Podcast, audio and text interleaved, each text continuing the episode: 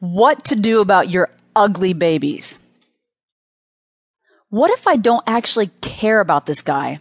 Sarah asked a senior executive in the entertainment industry after we'd spent nearly an hour of our coaching session discussing how to get one of her employees to care about his own career. Over the past several months, Sarah had taken the time to learn about his overall career ambitions, which were directly related to the tasks he was working on. Over time, however, he had repeatedly asked her to lighten his workload. She was telling me this guy is shooting himself in the foot. If I take any more tasks off his plate, he won't have the skills necessary for the position he says he wants.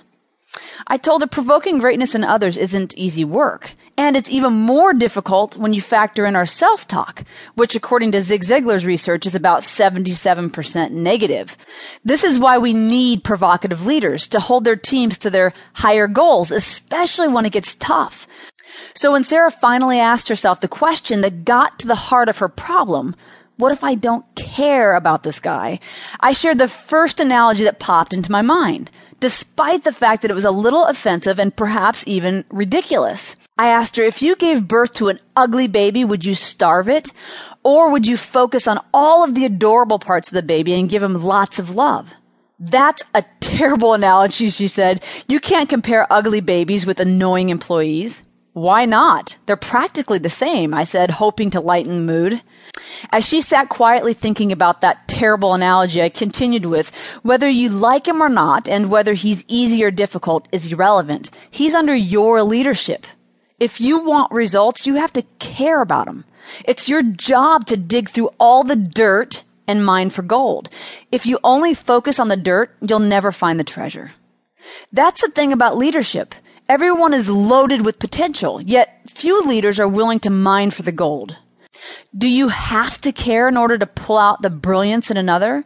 Of course you do. In fact, if you don't care, don't bother. If you want to find caring, find points of commonality. We like and care for people who are like us. When you focus on finding what you have in common, you will find caring. Caring about someone's success doesn't require a tremendous amount of time, but it does require a willingness to hold people accountable to what they're capable of achieving.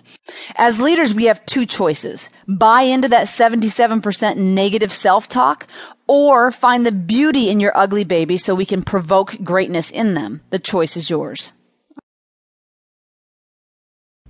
For easy access to the most pressing questions to cure the engagement epidemic now, Head on over to measurablegreatness.com and click on the greatness store on the right hand side and get your copy of Engagement Cure How to End Apathy Today.